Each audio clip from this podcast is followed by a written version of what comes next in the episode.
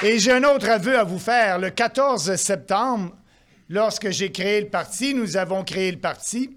Le lendemain, la presse est un peu négative. Et je vous avoue que je lisais la presse et ils m'ont un peu ébranlé parce qu'ils disaient Maxime ne sera pas capable de bâtir un parti en moins d'un an. Le Parti réformiste de l'Ouest canadien, ça leur a pris six ans à bâtir un parti. Et euh, il ne sera pas capable d'avoir des candidats partout à travers le Canada. Et donc, ben, on s'est mis à la tâche. On s'est mis à la tâche. L'avantage que nous avons par rapport à ces partis-là, c'est que les gens viennent au Parti populaire pour nos idées. Et les gens partagent nos idées. Et euh, je doutais de nos capacités d'être capables d'avoir des associations de comté. Nous avions fixé un but d'avoir les 338 associations de comté prêtes à la fin du mois de décembre. Eh bien, aujourd'hui, grâce à l'organisation, grâce à vous, on a plus de 292 associations de comté formées.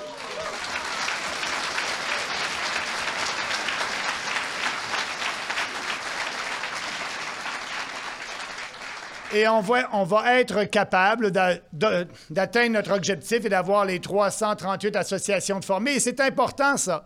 C'est important parce que si on veut avoir 338 candidats dans tous les comtés, contrairement au Parti réformiste, qui n'a pas été capable d'avoir des candidats dans tous les comtés après huit ans d'existence, bien, il faut avoir des associations. Il faut que les gens nous aident à trouver les bons candidats dans les comtés, des gens qui représentent leur région.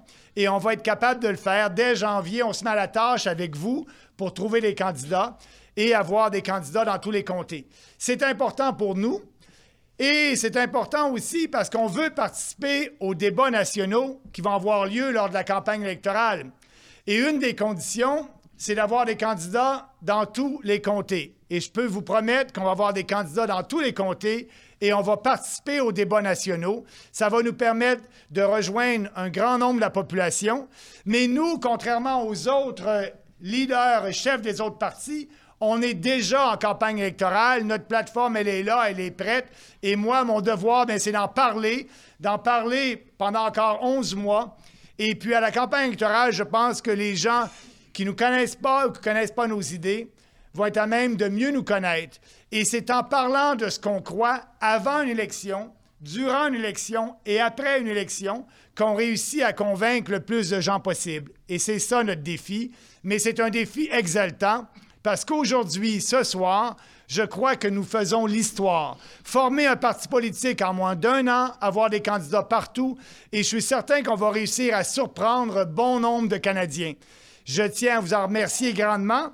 Mais les gens, la question qu'on me posait, mais Maxime, pourquoi les gens viennent à ton parti?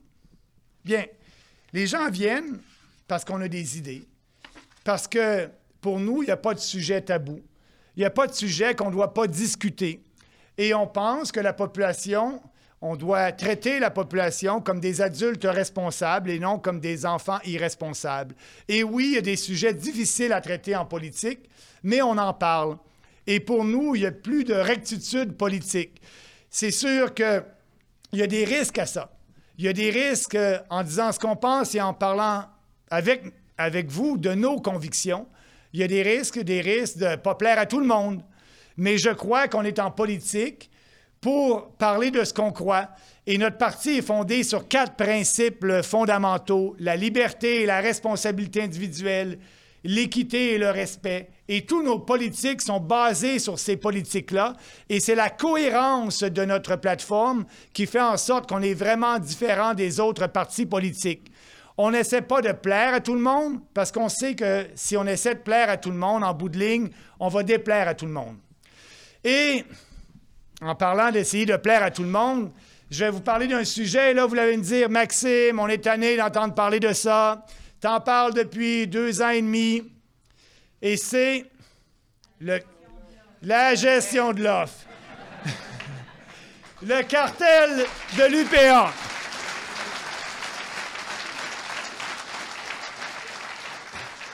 Mais pourquoi il faut parler du cartel de l'UPA? Premièrement, bon, je pense que les gens le savent, c'est quoi le cartel? C'est que les Québécois payent le double du prix pour leur lait, leur poulet, les œufs. Ils ont seulement qu'à traverser aux États-Unis et acheter une douzaine d'œufs. Là-bas, c'est 99 cents américains. On change 100 dollars canadiens. ben oui, le lait ici est meilleur, je suis d'accord, mais je veux permettre aux producteurs laitiers de pouvoir l'exporter. Et donc, c'est ça qu'il faut. Mais mais la question est, si un parti politique ne peut pas résister à un groupe de pression de 13 000 personnes, comment ce parti politique va être capable de résister aux autres groupes de pression qui demandent des privilèges fiscaux, un abri contre la concurrence? Et c'est ça la vraie question. Nous, on a démontré qu'on est capable, mais aussi les producteurs sous gestion de l'offre on est confiant qu'ils font de bons produits. Et ce qu'on veut faire en abolissant la gestion de l'offre, c'est de leur donner la capacité de concurrencer. En abolissant la gestion de l'offre sur une période de transition, en les compensant pour leurs quotas, en leur permettant d'exporter. Et je pense que c'est la meilleure politique, mais surtout, on démontre aux Canadiens qu'on travaille pour l'ensemble de la population et que lorsqu'il y a un défi devant nous, bien, on prend ce défi-là à deux mains et on en parle pour expliquer nos politiques à la population. Et il y a plusieurs dossiers qui peuvent être difficiles. Il n'y a pas seulement que la gestion de l'offre. Je pense qu'il y a plusieurs d'entre vous dans la salle qui sont des entrepreneurs. Et oui. Et êtes-vous tanné d'être forcé de payer les taxes pour donner ça à Bombardier ou à GM? Bien, il y a d'autres politiciens qui pensent que vous n'êtes pas tanné. M. Scheer et M. Trudeau, eux, pensent que c'est normal. C'est normal de subventionner ces grandes entreprises-là à coût de millions de dollars. Et au total, ça fait plus de 5 milliards de dollars de subventions qu'on donne à différentes entreprises. Et ça, c'est votre argent, c'est notre argent qu'on donne à des entreprises. Et la meilleure, ce n'est pas une politique efficace. Parce que, premièrement, si une entreprise est bien gérée, si une entreprise est rentable, bien, elle n'a pas besoin de subventions. Mais si une entreprise est mal gérée, si une entreprise n'est pas rentable, bien, pourquoi on devrait lui donner des subventions? Et donc, pour avoir une politique équitable, pour respecter nos principes, c'est de prendre cet argent-là qu'on sauve en abolissant les subventions aux entreprises et en baissant les taxes de tous les entrepreneurs avec un taux unique de 10 Ça, c'est une politique équitable et en même temps, l'État ne choisit pas les gagnants et les perdants. Et ce qu'il faut faire, bien, il faut en parler, il faut l'expliquer. Et moi, je connais les entrepreneurs. Ce n'est pas des quêteux de subventions. Ils sont fiers et ce qu'ils veulent, c'est justement qu'on ait des politiques équitables. Lorsque je faisais une entrevue, il y a un, journaliste qui me posait la question, mais M. Bernier, les entrepreneurs aiment les subventions. Et j'ai dit non. La Fédération des entreprises indépendantes, qui représente les entrepreneurs, prône l'abolition des subventions aux entreprises depuis plus de cinq ans. Et donc, c'est ça que leur membership veut, et c'est une position équitable et juste. Mais M. Scheer, j'aime bien Andrew. Il a un beau sourire, il est bien gentil. Mais Andrew, il veut faire en sorte, lui, que les organismes qui donnent les subventions aux entreprises soient plus efficaces. Donc, que l'Agence de développement du Québec, qui est l'organisme gouvernemental au Québec qui distribue les millions de dollars de subventions aux entreprises, soit plus efficace et soit géré par un ministre québécois pour acheter des votes avec l'argent des Québécois. Bien, nous, on veut abolir ces agences-là et donc on ne cherche pas à faire en sorte d'acheter des votes avec l'argent des entrepreneurs, mais plutôt avoir une politique équitable. Et ça, c'est une grande différence entre les conservateurs et nous, entre nous et les libéraux, entre nous et le NPD. Et c'est ce qui fait qu'on peut, notre parti, on peut attirer des gens de différents partis politiques. Et j'aime à dire, et c'est la réalité, J'étais en conversation à Terre-Neuve avec un de nos organisateurs sur le conseil d'administration de notre association de Terre-Neuve. Et je lui demandais, bien, d'où il vient, qu'est-ce qu'il faisait avant? il me dit, Maxime, j'ai toujours voté NPD. Et là, je lui ai dit, bien, je pense que tu t'es trompé de parti. je pense que tu n'as pas lu notre programme. Il dit, non, Maxime, Ce que j'aime, le plus important pour moi, c'est l'abolition des subventions aux entreprises. Ça va aider tout le monde. Et c'est aussi l'abolition du cartel de l'UPA. Ça va aider les familles les plus démunies et tous les Canadiens. Et donc, pour lui, c'était deux politiques importantes, assez importantes, qui puissent se joindre à notre parti et de nous aider dans son coin de pays pour gagner les élections. Et.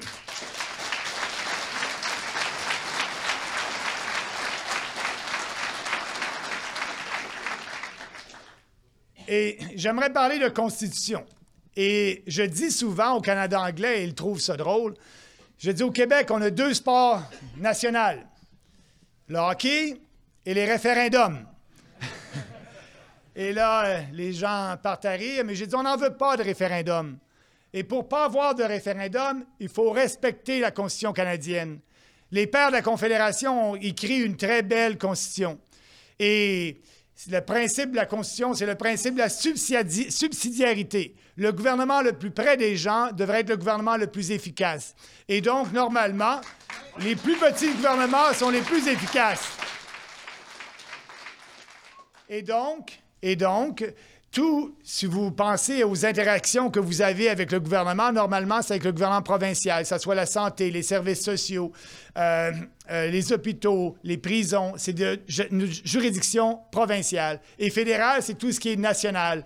Euh, l'armée, l'économie, la Banque centrale, les traités internationaux. La Constitution a bien divisé la division des, pouvoirs et des compétences. Et nous, on ne veut pas s'ingérer dans les champs de compétences. Si on s'ingère dans les champs de compétences, on crée de la chicane constitutionnelle. Et à raison. C'est tellement vrai qu'en Alberta, maintenant, il y a des gens qui ont des, un sentiment indépendantiste. Pourquoi? Parce qu'ils voient qu'est-ce qui se passe, que le gouvernement fédéral, pour eux, le gouvernement libéral fédéral actuellement, agit contre les intérêts de l'Alberta en empêchant la création d'oléoducs, de pipeline, le projet de loi C-69 qui met des barrières à la création de grandes infrastructures, tant dans le domaine énergétique que dans d'autres domaines forestiers ou quoi que ce soit.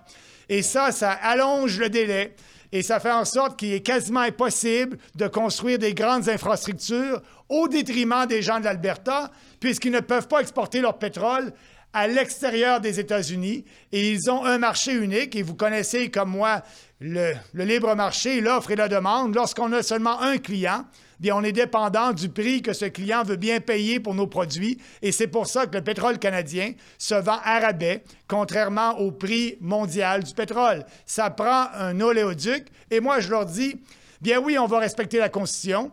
Bien oui, on va abolir ce projet de loi-là. Bien oui, on va s'assurer qu'il y ait un oléoduc parce que les Québécois savent très bien que transporter du pétrole par oléoduc, c'est beaucoup plus sécuritaire pour la population. On se rappelle de lac mégantic, mais c'est aussi sécuritaire pour l'environnement.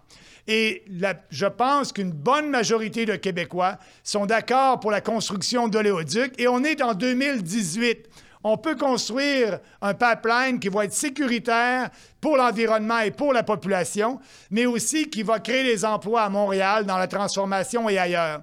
Et ce que je leur dis, bien, vous pouvez compter sur moi comme étant un de vos alliés, mais aussi sur une grande majorité de Québécois. Donc, il faut respecter la Constitution et arrêter de s'ingérer dans les champs de juridiction des provinces. Une question que j'ai eue aujourd'hui, et ça intéresse beaucoup les Québécois, c'est tout le débat sur le troisième lien. Oui, yes, oui. Ça vous prend, je suis d'accord avec vous, ça vous prend un troisième lien.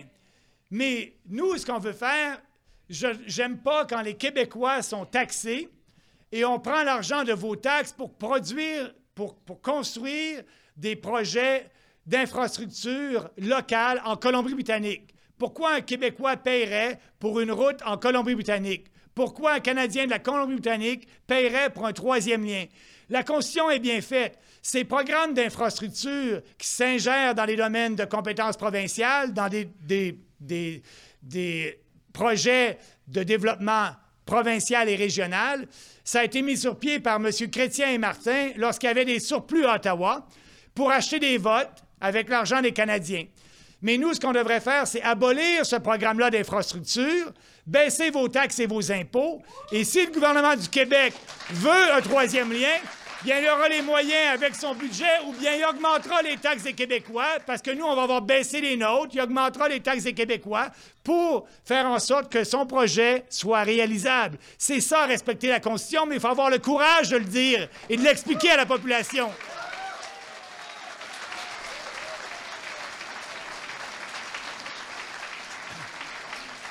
Et je compte sur vous, je compte sur vous pour l'expliquer à la population parce que j'ai vu M. Scheer dire oui, oui, on est pour un troisième lien, oui, oui, c'est important, puis oui, le programme d'infrastructure, on va subventionner un troisième lien.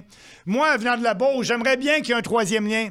Puis oui, mais c'est pas de notre juridiction. On va abolir ce programme-là, on va baisser vos taxes. Et si le Québec va avoir un troisième lien, bien, il va avoir les moyens de pouvoir vous taxer pour des ouvrages qui sont de nature locale. Et c'est ça qu'il faut expliquer à la population. La même chose en santé.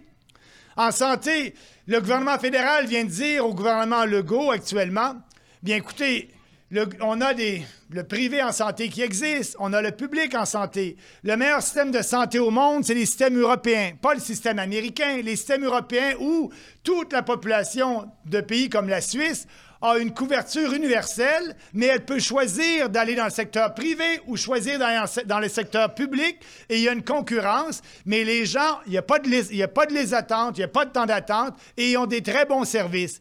Ici, bien, les gens ne savent pas qui blâmer pour les listes d'attente. Est-ce que c'est la faute du gouvernement fédéral qui donne pas assez d'argent aux provinces pour leur système de santé ou c'est la faute à une province qui ne sait pas comment administrer son système de santé? Donc, vu que la santé, c'est important pour les Québécois, bien, le gouvernement fédéral s'ingère et donne de l'argent aux provinces en transférant des sommes énormes en santé. Bien, nous, la santé, le fédéral gère aucun hôpital. C'est vrai qu'il y a plusieurs fonctionnaires au, ministère de la Santé à Ottawa, mais c'est la compétence des provinces. Ce qu'on veut faire, on veut respecter la Constitution.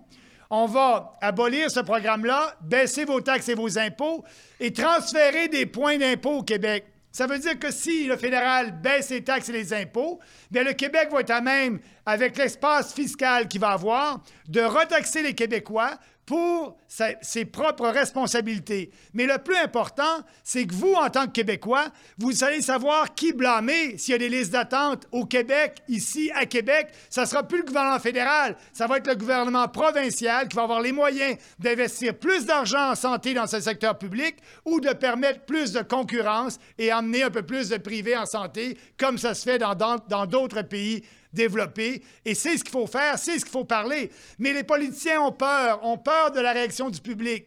Et nous, ce qu'on fait, on explique ça à la population. Et il ne faut pas se gêner d'en parler. Et là, ce qu'on a vu du gouvernement Trudeau, bien, la ministre de la Santé a dit à M. Legault, je vais couper vos transferts en santé si vous continuez à offrir des services privés et mais M. Legault et le gouvernement du Québec sont tout à fait responsables, ils peuvent faire ce qu'ils veulent. Et ça, c'est une politique qu'on ne fera jamais. On ne coupera pas les transferts du fédéral en santé. On va les éliminer, mais on va permettre aux provinces de retaxer. Et là, la question qu'on me dit souvent, mais Maxime, il y a beaucoup plus de riches en Ontario, donc un point d'impôt en Ontario peut rapporter beaucoup plus qu'un point d'impôt, par exemple, au Nouveau-Brunswick, parce qu'il y a un peu moins de riches. Et là, je dis aux gens, vous avez raison. La Constitution est tellement bien faite que on a la formule de péréquation. Donc, le but, c'est que chaque province peut offrir le même niveau de service à leurs citoyens. Donc, un Québécois a le même niveau de service qu'un Albertain ou qu'un Ontarien.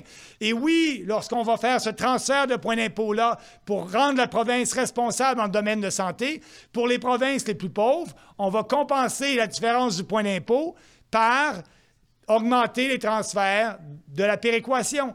Donc, la Constitution, elle est bien faite. Il s'agit de la respecter et c'est ce qu'on veut faire. On ne veut pas réouvrir la Constitution, on veut respecter la Constitution pour faire en sorte qu'on ait un gouvernement plus petit à Ottawa, un gouvernement responsable et un gouvernement qui respecte surtout ses payeurs de taxes.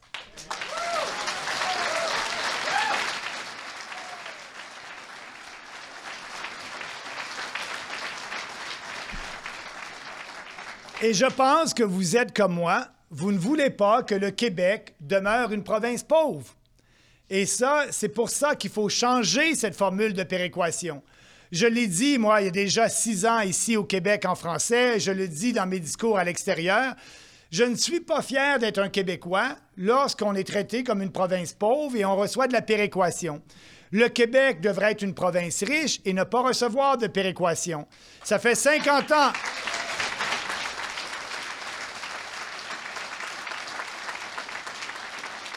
Ça fait 50 ans que le Québec en reçoit. Et là-dessus, je dois féliciter M. Legault. Parce que M. Legault a dit que c'est le temps. Il a dit durant sa campagne électorale que c'est le temps que le Québec devienne une province riche et qu'on arrête de recevoir de la péréquation.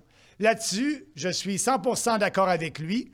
Et pour ce faire, il faut changer la formule pour donner des incitatifs, parce que cette formule-là, entre vous et moi, il y a seulement sept économistes au Canada qui la connaissent. Donc, ça serait le temps de la changer pour que tout le monde sache que cette formule est inéquitable et inefficace. Changeons la formule pour s'assurer de donner les vrais incitatifs aux provinces les plus pauvres pour qu'ils puissent permettre de développer leur économie. Et ça, Justin Trudeau n'en parlera pas. Euh, Andrew Scheer n'en parlera pas parce qu'ils ont peur de perdre des votes dans les provinces qui reçoivent des montants de péréquation. Ils n'ont pas le courage d'expliquer à la population une vraie politique qui va être bonne tant pour les provinces qui reçoivent l'argent que les provinces qui donnent de l'argent. Et c'est ça le défi en politique. Et on utilise beaucoup, nous, les médias sociaux, notre parti politique, comme vous le savez. Et ce que je souhaite, c'est que vous soyez très informés de notre plateforme et que vous en parliez à vos amis, à vos parents, à vos collègues de travail. Allez sur notre site Parti populaire du Canada. Toutes nos idées sont là. Si vous avez des questions, appelez notre, notre siège social à Ottawa, parlez à nos organisateurs. Il faut qu'on soit tous des guerriers, des guerriers avec nos idées et qu'on soit prêts à en parler. Et plus on en parle, bien plus on aura du succès. Et c'est ça notre défi dans les prochains mois.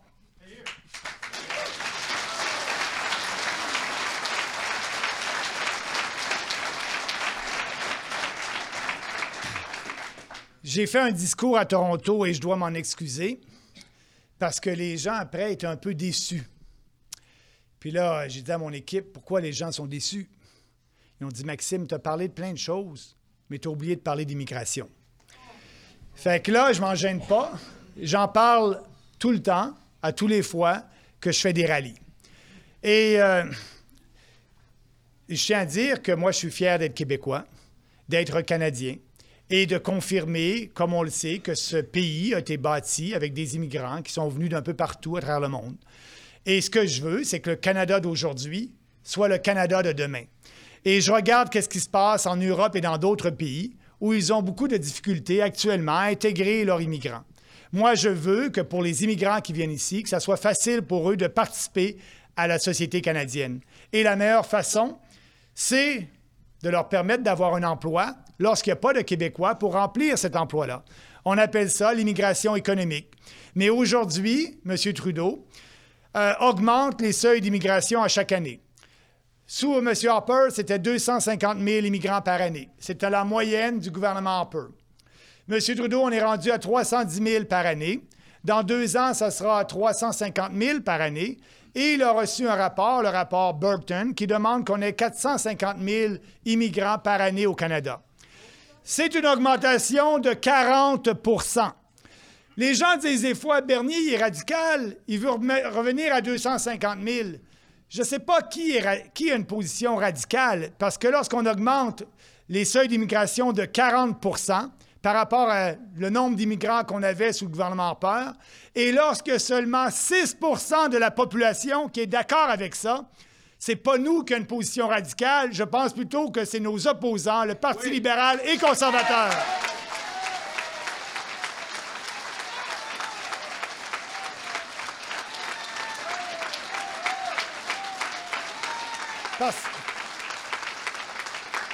Parce, que nous, on est conscient qu'il y a 49% de la population qui veulent qu'on fasse une pause. Et d'ailleurs, la population du Québec l'a bien démontré à la dernière campagne électorale.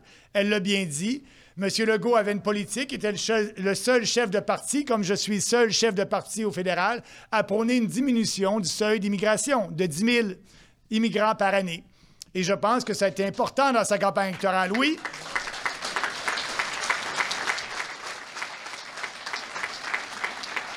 Et on est prêt, On est prêt au Canada pour avoir ce débat-là et on va le faire.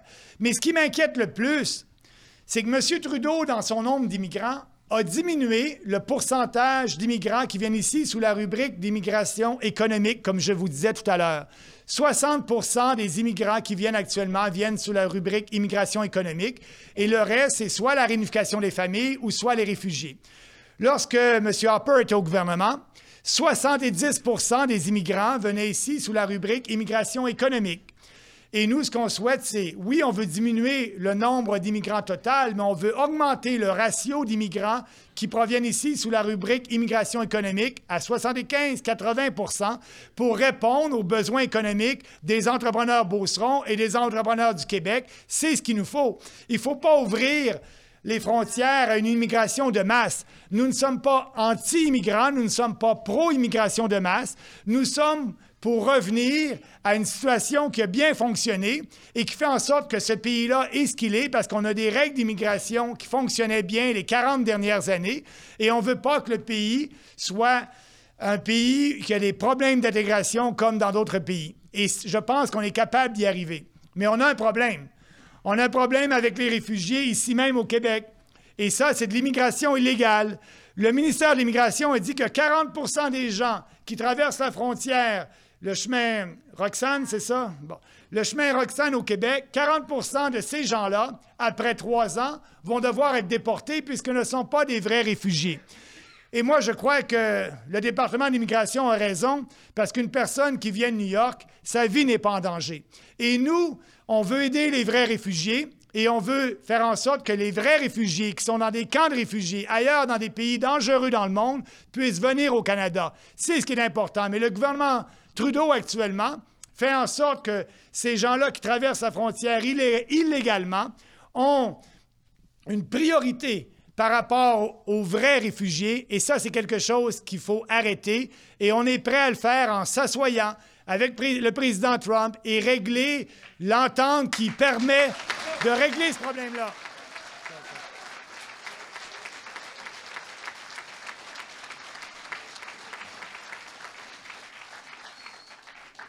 Et quand on parle d'immigration, il faut parler du pacte de l'ONU, du parc mondial de la migration.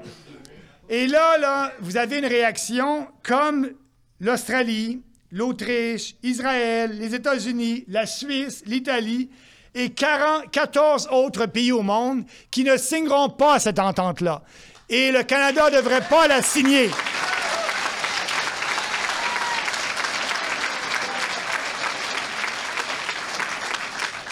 Pourquoi? Pourquoi? Ben, c'est bien simple.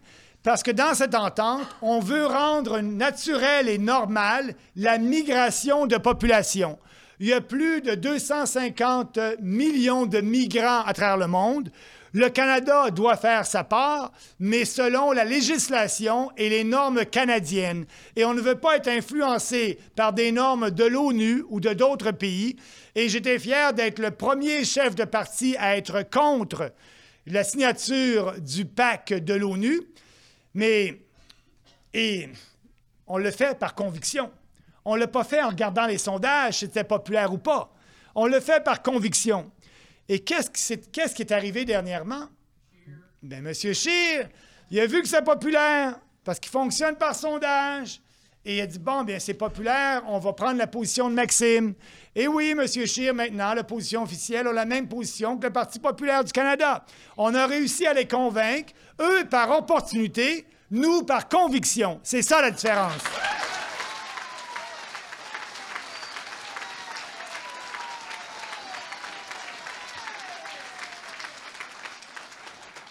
Savez-vous, j'espère que vous le savez, savez-vous quelle est la promesse la plus importante du Parti conservateur du Canada?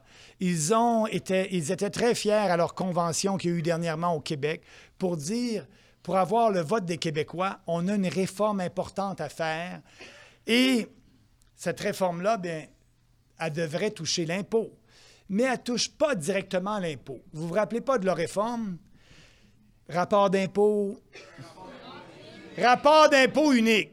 Croyez-vous, c'est la grosse réforme pour convaincre les Québécois. On va aider vos comptables et on va imposer un rapport d'impôt unique. Mais il ne parle même pas de diminuer vos impôts. c'est complètement ridicule.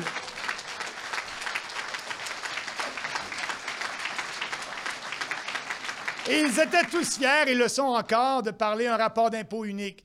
Bien moi, si mon comptable euh, doit remplir deux rapports d'impôt pour moi, ou si moi je le fais personnellement, il y a des logiciels qui existent et c'est très simple. Le problème, c'est que les Québécois paient trop de taxes et d'impôts. Et lorsqu'on parle de baisse d'impôts, il faut être crédible. Il faut être crédible. Et on a un plan, nous. Au lieu d'avoir cinq taux d'imposition, il y en aura deux. Un à 15, 15 pour les gens gagnant 15 000 à 100 000, un à 25% pour les gens gagnant 100 000 et plus. Et oui, pour les plus démunis, bien, on va augmenter le seuil à partir desquels vous ne payez pas d'impôt au niveau fédéral. C'est à peu près 12 000 On va l'augmenter à 15 000 Et ça,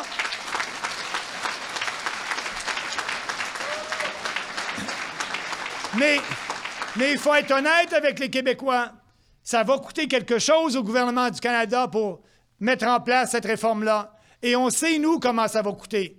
Environ 30 milliards de dollars. Mais là, j'ai un petit défi, parce qu'on veut équilibrer le budget dans deux ans. On ne veut pas emprunter, puis que les générations futures vont devoir payer pour être capable de donner des, des réductions d'impôts aujourd'hui. Il faut être responsable.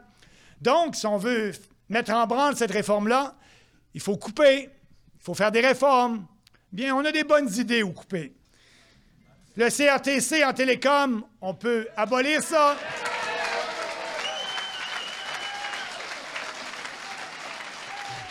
La privatisation de Post Canada, on peut économiser. C'est anormal qu'en 2018, il y ait une société d'État qui ait le monopole sur les lettres et que les Canadiens n'aient pas la liberté de choix de faire affaire avec une autre corporation pour envoyer des lettres. Tous les pays européens ont privatisé leur poste. Ce n'est plus un service essentiel avec la venue de l'Internet. Puis je pense que les gens le comprennent. Privatisons Post Canada, CRTC, abolition dans le télécom. Mais il y a un autre dossier aussi où on peut faire beaucoup. Le gouvernement Trudeau veut aider. Les journaux. Il veut aider les journaux traditionnels. traditionnels. Il veut prendre votre argent, 600 millions de dollars, pour aider les journaux. Nous, on dit, on veut que les journaux, que les journalistes soient indépendants, pas dépendants du gouvernement. M. Trudeau veut les rendre plus dépendants. Mais qu'est-ce qu'on va faire pour aider les journaux et les câbleaux diffuseurs? Bien, la solution est dans Radio-Canada, parce qu'on peut économiser là. Radio-Canada, c'est injuste. Ils ont des journalistes en ligne qui sont payés par les données publiques, mais tandis que la presse, le devoir, les autres journalistes n'ont pas ça et doivent payer leurs journalistes. Donc, il y a une réforme à faire là. Radio-Canada reçoit des fonds de l'État et en même temps va chercher de l'argent de, de commanditaires et de publicité. CTV et puis euh, euh, TVA et les autres radiodiffuseurs doivent seulement aller chercher leur argent de la publicité et ne reçoivent pas des fonds de l'État. Donc, il faut transformer Radio-Canada à son mandat initial, 1,2 ou 1,3 milliard de dollars. On peut graduellement diminuer le budget et s'assurer que Radio-Canada puisse être comme un, grand PBS, comme aux États-Unis. Et donc, si les gens veulent écouter Radio-Canada, et s'ils aiment les programmes de Radio-Canada, bien, ils seront libres de payer, de s'y abonner. C'est ça la solution et c'est ce qu'il faut faire.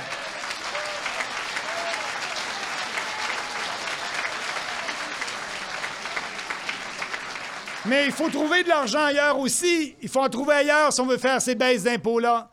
On va en trouver où? Le Canada veut aider, oui, les autres pays dans l'aide internationale lorsqu'il y a des désastres naturels ou lorsqu'il y a des crises humanitaires. On doit être là, les Canadiens doivent être là et le Canada doit être là. Mais ce n'est pas notre rôle de bâtir des routes en Afrique ou de donner de l'argent aux pays africains pour lutter contre les changements climatiques. Et là, on peut économiser des milliards de dollars.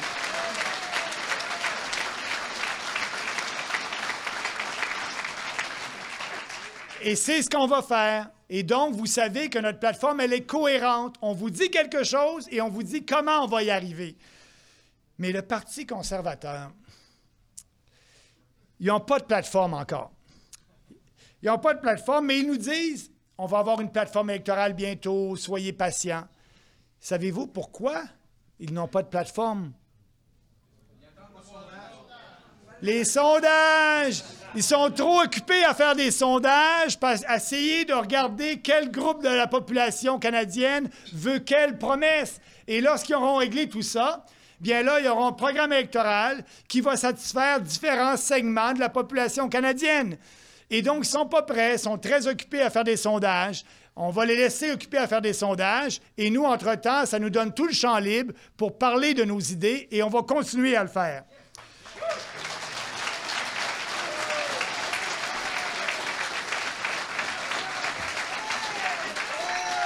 Mais Andrew Scheer avait quelque chose à dire. Mon ami Andrew avait quelque chose à dire au Toronto Sun il y a déjà trois semaines. Et ça, c'est intéressant parce qu'il a dit Les libéraux se sont tellement déplacés vers la gauche, là-dessus, je lui donne raison, avec leur politique publique, et, je cite, il a dit Nous, en parlant du Parti conservateur, nous avons une occasion de dire que nous sommes un parti centriste centriste, pragmatique, avec de la place pour de nombreux points de vue différents sur un tas de questions différentes. Bien, la traduction, c'est quoi? Eh oui, centriste, pragmatique, beaucoup de points de vue, donc pas de principe, pas de vision cohérente pour le Canada, pas de courage de dire les réformes qu'on doit faire pour un pays plus libre et plus prospère. Autrement dit, demandez à Andrew n'importe quoi, puis il va vous le donner.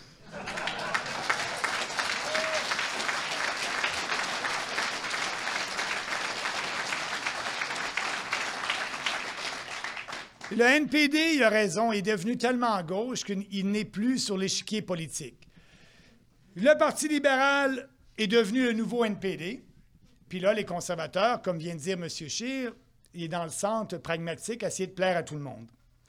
Bien, nous, le Parti populaire du Canada, on est le seul parti, seul parti qui prône les vrais principes conservateurs, principes de liberté, d'équité, d'un gouvernement responsable. Et ça, c'est un avantage pour nous. Et c'est un, avantage assez important.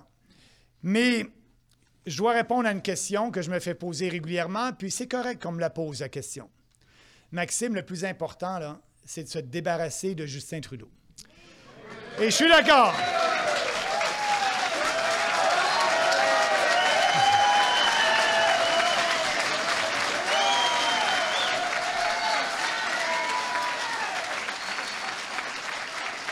D'accord. Et tous ensemble, on va le faire.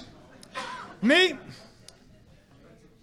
M. Scheer, je crois qu'il est un leader faible. Pourquoi qu'il est un leader faible? En dépit du bilan désastreux de Justin Trudeau, en dépit du voyage en Inde, en dépit, en dépit des déficits qui devaient être petits, petits, petits, qui sont rendus à 19 milliards de dollars par année, en dépit du non-respect des promesses électorales, on devrait retourner à l'équilibre budgétaire dans quatre ans. Et là, M. Trudeau, qu'on ne voit pas le jour où on va revenir à l'équilibre budgétaire. En dépit de la taxe sur le carbone qui s'en vient, en dépit de la crise des migrants illégaux que je parlais tout à l'heure, bien, en dépit de tout ça, Justin Trudeau est un mauvais gouvernement, mais Andrew Scheer est toujours derrière Justin Trudeau dans les sondages de 6 à 8 points depuis qu'il est leader du Parti conservateur du Canada. Donc, ce que je vous dis, c'est qu'on est le seul parti qui prend des idées conservatrices de droite, raisonnables, puis lorsque j'étais avec Andrew Scheer, bien, il ne pouvait pas battre Justin Trudeau. Et là, je ne suis plus avec Andrew Scheer et il ne peut pas battre Justin Trudeau. Il nous reste une alternative, c'est nous et on va travailler fort. On a le momentum et on va battre Justin Trudeau.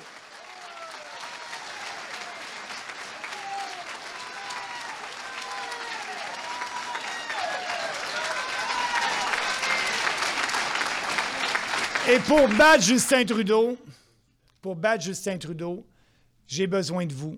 On a besoin de vous. Oui, on a un grand momentum. On a bâti un parti maintenant que je peux dire est un parti national. Et je vais vous donner un exemple chiffré. Le Québec représente 22% de la population canadienne. Bien, le membership du Parti populaire du Canada qui provient du Québec représente 23% de notre membership. L'Ontario représente 38% de la population canadienne. Bien, le membership du Parti populaire du Canada venant de l'Ontario représente 36% de notre membership. L'Alberta, oh, on a un problème en Alberta.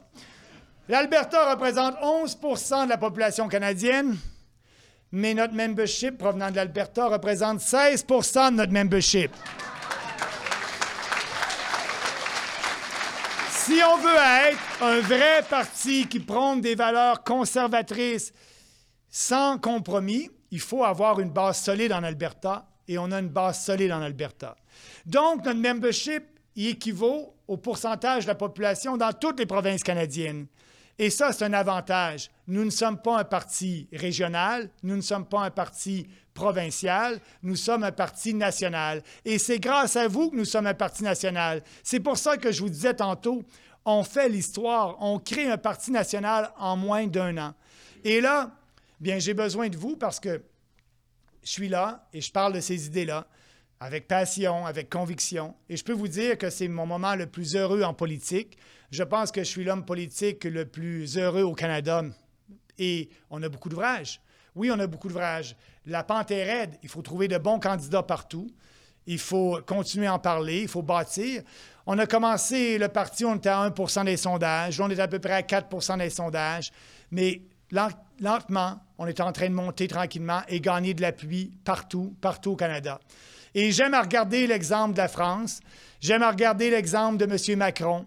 Je ne suis pas un socialiste, mais M. Macron, en 11 mois, a quitté le Parti socialiste, a créé son propre parti et maintenant il est le président de la France. Tout peut arriver parce que je le sens. Je le sens et vous le sentez, il y a un momentum. Les gens sont tannés de la rectitude politique. Les gens sont tannés de politiciens qui essaient d'acheter leur vote, qui leur disent ce qu'ils veulent entendre. Et nous, on parle de conviction. Et une de mes idoles en politique est Margaret Thatcher. Et Margaret Thatcher a dit. Margaret Thatcher a dit elle a un mot qu'elle n'aime pas entendre des politiciens. Et allez sur YouTube, Margaret Thatcher, consensus. Consensus, il n'y a rien de pire que ça. Pour un politicien, pour Margaret Thatcher, il faut parler de nos convictions. Plus on en parle, plus on explique, plus on a les meilleures idées. Les idées basées sur la liberté et la responsabilité individuelle, c'est les meilleures idées, c'est les idées à la base de la société occidentale. Il faut en parler avec fierté. Et Margaret Thatcher le fait. Elle a réussi à être élue première ministre, elle a fait les réformes qu'il fallait faire et elle n'a pas fait de compromis avec ses principes. C'est pour ça qu'on l'appelait la dame de fer, la main de fer dans un gant de velours. Et c'est ça qu'il faut faire. Il faut parler de nos idées, plus on en parle. Il ne faut pas gêner aussi d'argumenter avec nos opposants et de leur mettre en plein visage leurs faits qui ne sont basés que sur des statistiques tronquées des fois. Et donc, euh, on parle de faits et on va continuer à en parler. Et moi, ce soir, vous me donnez beaucoup d'énergie. J'aime ce que je fais, c'est beaucoup de temps, mais lorsqu'on aime ce qu'on fait, lorsqu'on a un appui comme ça, parce que l'appui qu'on a ce soir à Québec est important. Là, on a un gros défi à Québec. C'est la base du Parti conservateur du Canada au Québec. Il y a plusieurs députés, mes anciens collègues sont ici. Ils sont dans cette région-ci. Et donc, je pense que les gens sont prêts à voter pour des vraies idées conservatrices. Et là, bien, le mandat qu'on a, il faut défaire ces faux conservateurs-là qui sont opportunistes et ont peur de faire les vrais débats. Et il faut trouver de bons candidats. Et je compte sur vous en janvier pour nous amener de bons candidats et d'être avec nous. Parce que oui, il y a une opportunité très grande dans la région de Québec, au Québec, avec l'équipe du Québec. On est capable. On est capable d'avoir des candidats élus ici au Québec. On est capable d'avoir des candidats élus en Alberta, dans le Canada Atlantique, dans le Canada de l'Ouest. Et croyez-moi, on va créer une grande surprise, une belle surprise à bien des Canadiens d'ici quelques mois. Je compte sur vous pour nous aider et gênez-vous pas. C'est, des fois, ça peut être dur lorsqu'on parle de nos convictions. On peut être critiqué, mais au moins, on gagne le respect de nos opposants. Et je pense que c'est ça. On peut être critiqué sur différents points de vue et c'est bon le débat. Nous, on pense qu'on a les meilleures idées et qu'on doit en parler. D'autres disent que non, on n'a pas les meilleures idées. Mais au moins, on fait de la politique pour changer les choses. Moi, je ne me vois pas être élu et réélu pour ne rien faire. Ça sert à quoi d'être élu et réélu si vous n'avez pas de principe et de conviction que vous ne transformez pas ça en politique publique crédible? Et c'est ce qu'on fait. Puis mon engagement ce soir personnel envers vous, c'est de continuer à faire la même chose, de me battre pour les Québécois, pour les Canadiens et pour ceux qui veulent avoir un gouvernement respectueux, pour ceux qui veulent avoir des politiciens qui disent la vérité. Ça va être le cas de tous les candidats. Et on va permettre à nos candidats de faire ces débats-là. Ils vont parler avec le cœur, avec raison de ce qu'on croit. Et tous ensemble, on va être capables. On va être là en 2019. Merci. Merci beaucoup. Merci.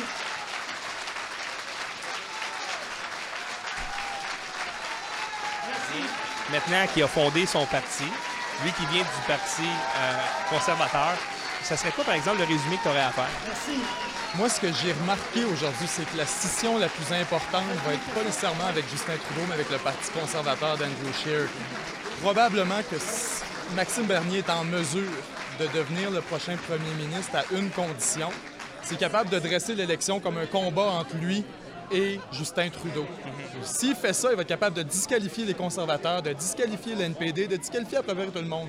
S'il parle d'immigration, s'il parle de signes religieux, s'il parle d'enjeux qui touchent beaucoup les gens et qui est capable de dresser un clivage avec Justin Trudeau, il va remplacer les conservateurs comme l'alternative électorale. Moi, ce qui m'a impressionné aujourd'hui, c'est de voir qu'il était prêt à aller là, qu'il était prêt à dire les, barèmes d'immigration, on va les descendre, ça n'a aucun bon sens, les conservateurs sont incohérents. Moi, ça m'a impressionné de voir qu'il était prêt à aller jusque-là. Tu, regardes la game autant que moi, André, j'ai l'impression que Maxime Bernier a retrouvé une liberté de parole depuis qu'il a quitté le Parti conservateur c'est un, un, politicien qui renaît. Mais la meilleure façon d'avoir une liberté d'expression, c'est de créer ton parti. Alors, mais il a abordé des sujets qui sont très, très tabous et sensibles. On parle du pacte de l'ONU, que les conservateurs viennent de. Hein, ils viennent de, s'apercevoir que ça existe, alors que ça va être signé la semaine prochaine. Euh, il ose parler d'immigration, il ose parler de gestion de l'offre. Donc, son courage, ça va jouer en sa faveur ou contre lui? Je pense que ça va jouer pour lui. Les gens en ont tellement assez de la rectitude politique. Les gens en ont tellement jusque par-dessus les oreilles d'entendre les politiciens avoir un discours qui est monotone, qui est le même tout le temps. On n'est pas capable aujourd'hui de dresser cinq différences entre le parti de Justin Trudeau et le parti d'Andrew Scheer. Je pense que Maxime Bernier pourrait se dresser entre les deux. Présentement, on le voit comme étant à l'extrême, un peu à la droite du Parti conservateur. Rapidement, on pourrait juste voir le Parti conservateur comme étant beaucoup plus près de Justin Trudeau. S'il est capable de jouer ça comme ça, moi, je pense qu'il va sortir gagnant. Il y avait un bon point quand il a dit euh, mes positions sur l'immigration sont considérées extrêmes, alors que mes positions sont partagées par en haut de 90% de la population. Alors, justement, il va falloir qu'ils jouent cette carte-là. Parce que le problème présentement, c'est que les médias subventionnés, c'est eux qui font croire aux gens que c'est une que la vaste majorité des gens veulent un pacte comme l'ONU, alors qu'il y a un silence radio dans les médias pour ça. Lui qui veut couper le financement dans, les, euh, au CRTC, par exemple, puis euh, dans, les médias en général, je pense pas que ça va l'aider bien, bien. Il risque peut-être de se faire pitcher en dessous du boss. Non, je pense vraiment pas que ça va l'aider, effectivement. Je pense que les médias vont être sur son dos. Mais s'il y a quoi que ce soit, c'est pour ça que toi, tu as une audience, c'est pour ça que moi, j'ai une audience. C'est parce que les gens sont sensibles à ce discours-là. Aussi, les gens le savent que les médias, des fois, n'ont pas la, transparence et l'intégrité qu'on s'attend d'eux. Et je pense que si ces gens-là trouvent une voix en, Maxime Bernier, il n'y en a pas en ce moment sur le, territoire politique, il n'y en a aucune. Il y a Adrien Pouliot qui a un peu ce discours-là avec le Parti conservateur au Québec. Même là, le discours n'est pas aussi clair que Maxime Bernier. S'il réussit à devenir la voix de tous ces gens-là qui sont désincarnés du système politique, qui en ont assez des vieux partis, qui en ont assez d'entendre le même discours, moi, j'ai l'impression qu'au contraire, ça pourrait jouer en sa faveur. La différence entre un Adrien Pouliot, par exemple, ce serait qu'on sent peut-être que Maxime Bernier connecte plus avec la population. peut-être parce qu'il vient de la Beauce. Son charisme. Ben, il y a, un charisme, Maxime Bernier, une certaine notoriété, mais c'est certainement le charisme. On sent qu'il est à l'aise avec la foule, maîtrise l'art oratoire, maîtrise la rhétorique politique. Euh, l'art du crescendo. Moi, j'ai beaucoup aimé. C'est ce que j'observais beaucoup ce soir. La performance, le delivery. Je voulais voir, peut-il être premier ministre? Parce qu'on s'entend, il affronte un professeur de théâtre. Il y a une part là-dedans qui va être extrêmement importante. Andrew Shea, on le sait, ne, ne le maîtrise pas. S'il peut le maîtriser, je pense qu'on pourra avoir une bonne chance de compétitionner. Bien, il affronte un, prof de théâtre qui est beau bonhomme, mais également qui a donné 675 millions de plus à Radio-Canada dès son arrivée et qui vient de redonner un autre 595 millions parce qu'il y, a une, il y a peur à la liberté d'expression, alors que visiblement, les médias subventionnés essaient de taire tout ce qui est médias alternatifs et alors, alors c'est l'argent qu'il va donner aux, médias subventionnés, ça va, faire, ça va être le contraire. Il va y avoir moins de liberté d'expression. Maxime Bernier a dit qu'il allait travailler avec les réseaux sociaux. Est-ce que tu penses que c'est une bonne nouvelle pour nos médias, euh, nos médias alternatifs? Ben, vois-tu, je pense que c'est une excellente nouvelle. On en a eu des preuves aujourd'hui avec la générosité dont a fait preuve M. Tétu, également le Parti, euh, Parti populaire du Canada, qu'on doit remercier également d'avoir offert cette opportunité-là. Je pense que ça démontre une ouverture, mais j'ai eu une discussion avec Tétu, qui est, M. Tétu, qui est l'organisateur politique du Parti populaire. Et la discussion que j'avais eue avec lui principalement, c'était ça, qui me disait, écoutez, on vous fait confiance, on sait que vous êtes des gars responsables, que vous êtes intelligents, vous avez une audience qui mérite d'avoir de l'information. Moi, ce que je lui ai dit, c'est, écoute, si vous avez compris la game à ce point-là, et que vous êtes capable de voir que ça se joue énormément sur la narrative d'Internet, sur les réseaux sociaux, vous venez de comprendre quelque chose que très peu de partis politiques ont compris. Donc oui, je pense que ça va être à notre avantage, mais au sien également. Oui, absolument, parce qu'on regarde par exemple le déclin des médias subventionnés, ou on peut les appeler les médias de masse aux États-Unis. Ici, ce qui les démarque, c'est qu'ils sont subventionnés. Ils perdent de l'auditoire à une vitesse affolante. C'est pour ça qu'ils ont besoin d'argent. Ils perdent énormément de revenus, alors qu'on voit que les gens s'informent de plus en plus sur Internet. Alors c'est à nous autres de... les Anglais disent « up notre game » pour justement être le plus professionnel possible. Et c'est ce que j'ai essayé de faire. Et d'ailleurs, j'ai pu le faire parce que j'ai des gens qui me supportent, qui font des dons. On est capable d'avoir de l'équipement. C'est pour ça qu'on est capable de faire ça. Et euh, Benjamin et moi, ça fait quelques temps qu'on se dit qu'on va collaborer ensemble. Moi, j'aimerais que tu sois euh, euh, mes bras, mes jambes à Québec parce que c'est mon intention de fonder un studio à Québec dans un avenir pas si lointain. Et puis, on va avoir besoin de gens partout au Québec et même partout au Canada, un projet de, studio à Toronto euh, est sur la table également. Mais on doit le faire parce que les, on, il y a présentement les, médias subventionnés, ils savent plus où, donner de la tête et les gens n'en veulent plus. Ils n'achètent plus ça. Alors, Maxime Bernier va faire peut-être comme Donald Trump, puis la comparaison s'arrête là, de dire, ben moi, je vais me servir des médias sociaux pour justement aller chercher, la... parler directement à la population plutôt que le filtre des médias subventionnés. À travers un filtre, non, effectivement, je suis d'accord avec toi là-dessus. Puis je le réitère, s'il a réellement compris l'influence que des joueurs comme le studio peut avoir, que 7 jours de sur peut avoir, Nomos TV, tous les médias indépendants au Québec, si jamais ils ont compris ça, c'est un avantage marqué sur tous les autres partis parce que la réalité, c'est que les grands partis ne l'ont pas encore compris. Je suis confiant que ça va venir. Euh, ça va être par la force des choses. À un moment donné, ils vont voir les entrevues qu'on a réalisées aujourd'hui, ils vont voir le contenu que le studio a produit à partir du rassemblement, ils vont vouloir ce genre de couverture-là aussi. Je suis confiant que les d'autres parties vont ouvrir les yeux ça passe par ce genre d'événement-là, ça passe par l'ouverture de M. Bernier. Je pense que c'est un gros pas en avant ce soir pour les médias indépendants. Québec solidaire semble avoir compris cet aspect-là des réseaux sociaux. Ils sont très forts. Quand on a fait notre émission sur les élections du Québec, il n'y a eu aucune hésitation pour nous envoyer les photos, sont très courtois, etc. Donc, ils travaillent très, très bien avec les réseaux sociaux et ils ont 10 sièges. Et alors que le PQ, c'est le, parti de loin qui a été le plus hostile au studio, a eu également 10 sièges. 10 petits sièges sur 125 comtés, c'est la pire raclée de leur vie. Et ce qui est étrange, c'est que leur candidate, euh, Catherine Fournier, qui est venue au studio, a été élue.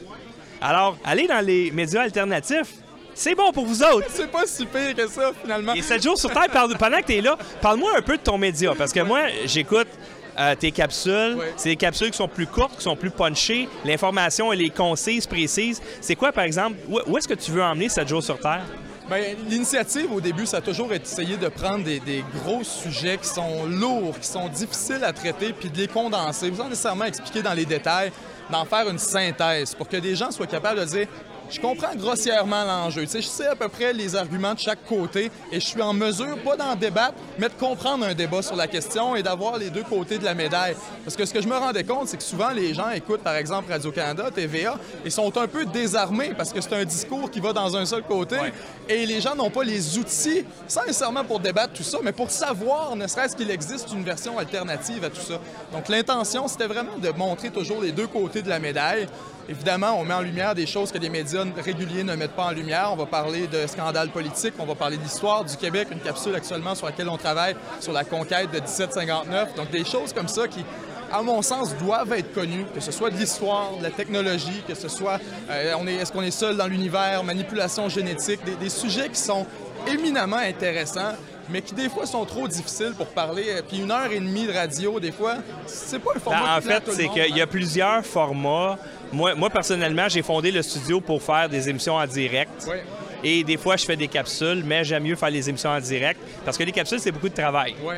Et Alors- ben, moi, j'aurais tendance à dire qu'il y a énormément de travail aussi. Là, on le voit pas, tout le monde. Et ce soir, moi, je laissais André est arrivé ici, il y a quoi, midi et demi, une Ah, heure. on est- ça fait longtemps qu'on est là, puis on a eu des problèmes techniques. Et, et moi, quand je suis parti, je suis retourné sur la rive sud autour de 3h30. André était s'en venu ici directement pour préparer la salle. Fait que la réalité, c'est qu'il y a énormément de travail aussi du de ton côté. Ouais. Pour ma part, je t'avoue que c'est c'est quelque chose où je tente de mettre quelque chose de plus punché. Ouais. Je recherche délibérément le potentiel viral. Donc, c'est sûr, c'est une formule qui est différente. Toutefois, c'est la beauté du web aussi, c'est qu'il y a de la place pour un créneau comme le moi, vôtre, c'est- moi, je pense que ça prend tout. C'est Euh, complémentaire, il y, a- il y a un certain moment où je faisais des capsules, puis je trouvais que c'était beaucoup de job. De setuper une émission en direct, c'est beaucoup de job, mais un coup que c'est parti, ça va bien. Ouais. Alors toi, c'est plus un travail de chirurgie. La force de l'équipe du côté du studio, c'est probablement là-dessus. J'aimerais avoir une plus grande équipe du côté de 7 jours sur table. J'aimerais pouvoir me fier sur les gens. Ben, tu peux te fier sur nous, tu peux compter sur notre technologie, tu peux te, te compter sur notre, euh, notre réseau parce que euh, le talent, nous, c'est ce qu'on va chercher. Et le talent va toujours réussir à trouver un auditoire. Ça a toujours été le créneau du studio. C'est-à-dire aller chercher des gens de talent et avoir, comment je pourrais dire, une vraie diversité. Une vraie diversité. Il n'y a pas grand monde, il n'y a pas beaucoup de médias qui peuvent dire on a beaucoup de diversité. Nous, on essaie d'avoir. euh, je pense qu'il y a eu plus de musulmans qui sont venus au studio en 2018 que n'importe quelle autre euh, ethnie ou, euh, appartenance religieuse. On a eu la diversité, non seulement au niveau de la Combien couleur de la peau. Combien de libéraux, c'est ça qui Euh, ben, dans le fond, c'est que les libéraux se sont désistés. Mais mais il y- mais il y avait il y avait quelqu'un qui devait venir, mais encore là, euh, eux autres, ils, ont, on sent qu'ils ont une espèce de. Tu sais, les médias subventionnés qui leur disent Hey, fais attention si tu vas là, là. Hey, attention, là. Non, non, ça c'est clair, c'est certain. Pour notre part, on avait eu, euh, on a eu certaines entrevues avec M. Pouliot, le Parti vert, la NPD Québec, les plus petites formations politiques, Citoyens au pouvoir, qui étaient d'une grande générosité. Ouais. Toutefois, Québec solidaire n'ont jamais retourné les appels. Euh, Parti, euh, Parti québécois, même chose. Pourtant, les gens qui suivent 7 jours sur Terre savent qu'on n'est pas ouvertement hostile à nulle, nulle de ces organisations-là, aucune d'entre elles. Donc, il y a- il y, a certainement une certaine forme de, de réticence. Je pense que des événements comme ça... mais je pense qu'ils commencent à goûter à leur médecine, justement. Le, le PQ est un bon exemple. Tu as eu 10 sièges parce que tu as essayé de boire le Kool-Aid, par exemple, de Québec solidaire. Oui. Alors, ils se sont complètement dénaturés. Ils ont chaise Là, tu te plus. dis, bon, ben, c'est- c'est c'est- c'est quoi ta place, là? C'est quoi ta saveur? Ils en ont plus. Ils doivent reconstruire avec les idées de base, je crois, puis de, promouvoir la souveraineté. C'est un parti souverainiste. Écoute, si tu veux connaître la, la mère de toutes les incohérences, tu viens de la nommer. L'indépendance est environ 38-39 dans les sondages, 37 Ça va être un 35 dans les pires. Le PQ est à 17, 18. Ça fait longtemps que le C'est- c'est la- PQ... La, mère des incohérences. Il se dit, on parle pas, on parle pas d'indépendance parce que c'est pas populaire, ça va nous nuire. Au début du PQ, le PQ était plus populaire que son option. Et là, ça fait très longtemps que le PQ est moins populaire que son option. Ça, ça veut dire que, malheureusement...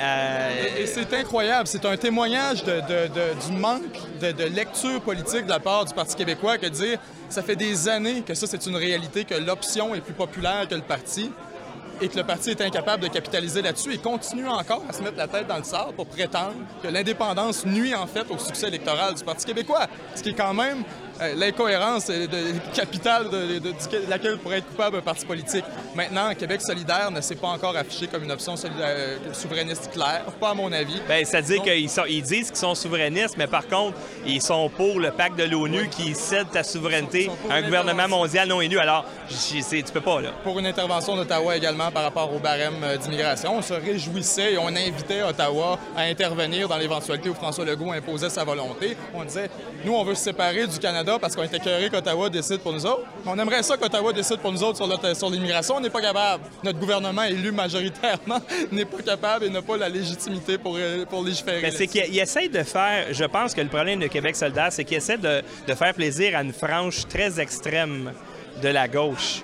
Et que même si tu as des bonnes idées souverainistes, ben le souverainisme, ça passe par une nation, ça passe par des frontières, mais ils veulent pas faire de la peine aux intersectionnels puis aux postmodernistes. Alors, ils sont pris dans une trappe. Oui, oui, il y a une minorité qui est extrêmement vocale euh, chez Québec solidaire, qui est fédéraliste et qui est résolument fédéraliste.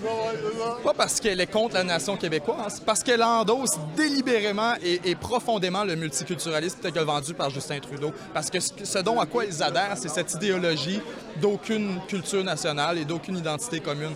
C'est la raison pour laquelle ils sont coagulés autour de Québec solidaire. Donc Québec solidaire a la tâche presque impossible de devoir se dire souverainiste, mais en même temps multiculturaliste et pas totalement à cheval sur la langue française et pas totalement à cheval sur les signes religieux, sur la laïcité. Donc évidemment, ils sont prêts avec une tonne d'incohérences. La solution qu'ils ont trouvée, c'est de dire on est indépendantiste, mais on ne sait pas exactement quel genre de pays on veut. On va mettre ça dans les mains de l'Assemblée constituante méchante belle solution. Donc, on se débarrasse les mains de quel serait un pays du Québec. J'ai déjà posé la question à Manon Massé dans une entrevue où je lui disais Vous dites que l'indépendance serait un instrument pour faire une société plus de gauche. Je dis Oui.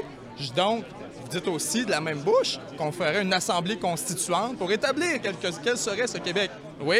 Donc, si l'Assemblée constituante détermine qu'elle veut un Québec ni à gauche ni à droite, mais qui décidera une fois qu'il sera rendu, allez-vous illégitimer l'Assemblée constituante? capable de répondre à la question, de dire écoute, va faire tes devoirs. Québec solidaire a toujours été résolument indépendantiste. Donc, écoute, Québec solidaire va jouer cette carte-là tant que ça va être payant et pour l'instant, ça l'est encore. Pour en revenir au Parti populaire du Canada, je vais te demander des prédictions. Oui. Deux prédictions. La première, ils vont aller chercher quel pourcentage du vote? Et la deuxième prédiction, à quel moment les médias subventionnés vont pitcher Maxime Bernier en dessous du boss? Je pense qu'ils ont déjà commencé pour ce qui est de la deuxième question. Ça, c'est déjà, c'est certain que c'est déjà. Parce qu'il il veut couper les subventions, puis on se rappelle de ce que les médias subventionnés ont fait à ben Thomas Mulcair une semaine avant les élections. C'est eux autres qui décident qui, ça va être qui le gouvernement. C'est Trudeau est en troisième position, puis à un moment donné, comme par magie, devient. Je suis pas prêt à dire que c'est eux qui vont décider. Je pense que l'influence est, sur une pente descendante depuis plusieurs années, puis je pense que ça s'accentue chaque jour qui passe. L'influence et la mainmise des médias sur l'opinion des gens descend. Pour ce qui est du PPC, je crois, comme je, te dis, que si, si on a un débat sur l'économie et sur la justice sociale et sur le pays qu'on veut faire du Canada dans le contexte plus international, je pense que Justin Trudeau va être élu avec une facilité incroyable parce que ce sera un combat entre lui et Andrew Scheer. Andrew Scheer étant désarmé par le PPC qui vient d'être officialisé en quelque sorte au Québec ce soir. Je crois que la seule façon où le PPC pourrait avoir une performance intéressante et respectable, ce serait de s'établir comme la seule vraie opposition à Justin Trudeau. C'est ce que Maxime Bernier a commencé ce soir ouvertement, à dire que ben, bon, le Parti conservateur était dans le fond une version dilué du Parti libéral de Justin Trudeau. Donc, on sent qu'il est déjà en train de s'engager sur cette voie-là. Et c'est extrêmement habile, parce que s'il est capable de diviser, écoute, il n'y a pas de clivage de gauche-droite tranquillement comme ça. Mhm. Il y en a un extrême, et c'est soit Trudeau, soit c'est un chemin différent que vous offre le PPC. S'il peut faire ça, il va gagner. Parce que l'opposition, il ne faut, pas penser que les multiculturels ne sont pas divisés non plus. L'NPD pourrait aussi faire des gains. Euh, le Bloc n'est pas résolument anti-immigration, n'est pas résolument pour, euh, pour la laïcité d'État. Euh, Monsieur Blanchet a encore à, faire quelques clarifications à ce niveau-là. Euh, ce soir, il y avait beaucoup de gens ici. Si Andrew Shear venait à Québec, je pense pas qu'il aurait rempli une salle comme ça. Je pense pas. Et quelle heure, là? On est encore... Ça finit à 8 heures. Il est rendu 8 h 30. Il y a environ 100 personnes dans la salle encore. Ah, minimum, minimum. Mais c'était plein, plein, plein. Il devait avoir comme 250 sièges et il y avait du monde partout. Andrew Shear aurait attiré combien de personnes? Il en attire pas 100 personnes en Alberta. Il y en a pas 100 personnes en Alberta, dans, des comtés Est-ce que c'est un bon baromètre, ça, un politicien qui attire des foules? On nous a dit que non. Parce qu'avec Trump, avec Trump, ça, euh, ça devait mentir. C'est hein? quand la dernière fois qu'on nous a dit que non? Ça s'appelait Donald Trump. Oui. Parce qu'avant les midterms, quand, quand il faisait des rallyes incroyables. Ce monde-là sortiront pas voter. C'est des gens désincarnés. Et lorsque j'ai parlé avec Maxime Bernier, l'entrevue sera disponible pour euh, l'auditoire dans les prochaines, les prochaines heures, prochains jours. Mais euh, l'un des points que Maxime Bernier a, évoqué, parce que je lui ai parlé de la division du vote conservateur, et ce qu'il nous a répondu, je ne sais pas si tu te souviens, mais c'est sais, il y a 30% de gens qui n'ont pas voté à la dernière élection. Ça, c'est un argument qu'on a entendu de l'autre côté de la frontière ben, aussi. Oui, c'est vrai qu'il y a beaucoup de gens qui se sont levés pour Trump et ça a fait pencher la balance. Mais est-ce que les Canadiens sont aussi écœurés que les Américains? C'est de leur faire comprendre qu'ils sont. Là, c'est de mettre des mots sur les phénomènes, de mettre des mots sur les choses. Tu vois ce qui se passe actuellement en France avec les Gilets jaunes, où un peuple est capable de passer d'une lune de miel avec son président à un chaos total qui plonge un pays dans une crise sociale sans précédent depuis 1068. Euh, je parle avec un journaliste français là-bas qui me dit Écoute, on parle d'un possible exil politique pour Emmanuel Macron. Oh. On parle de, loi martiale et on parle d'exil politique. On ne sait pas s'il sera en mesure, pour des questions de sécurité, de son intégrité physique, de finir son mandat. Ça, moi, c'est un témoignage de la capacité du peuple à comprendre les choses à une vitesse rocambolesque. Et si Maxime Bernier est un bon pédagogue, il sera capable d'amener des gens dans le processus politique, je suis pas mal certain. Alors, d'après toi, quel pourcentage il va aller chercher aux prochaines élections, qui est dans moins d'un an? Je dirais entre 15 et 20% Ah oui, ça, serait extraordinaire. Très, très, très Ça serait extraordinaire. J'estime qu'il pourrait même battre le Parti conservateur d'Andrew Scheer. Wow! Je crois que généralement, quand on additionne les deux partis, la base conservatrice va s'agrandir, que le vote conservateur va en avoir plus, un plus gros pot à diviser. Je pense quand même que je crois qu'on pourrait même battre les conservateurs. Si Gilbert Thibodeau était ici, il dirait Hey, hey, hey, hey. Je lui dirais, Justin Trudeau était troisième, Donald Trump était à des kilomètres d'avance, on en riait. Il faut savoir lire le vent. Il faut savoir sentir dans quelle, quelle direction le vent souffle. En ce moment, ça, ça souffre contre le multiculturalisme, ça souffre contre l'immigration de masse de plus en plus, ce discours-là sort des limbes de l'Internet pour rejoindre des penseurs très influents. Je pense à Mathieu Bock-Côté, je pense à des grands penseurs de la, politique québécoise qui commencent de plus en plus à mettre des mots sur ce phénomène-là de multiculturalisme extrême tel que tel qu'évoqué par, par Maxime Bernier. Donc, je pense qu'effectivement, il y a de la place pour un parti du genre. Il y a de la place pour vendre ce discours-là. C'est quoi l'enjeu majeur actuellement au Canada en politique? Ça, dépend, c'est qu'on dirait qu'il y a une espèce de. Il y a un nettoyage des enjeux. Les médias subventionnés ne parlent pas des enjeux du tout, du tout.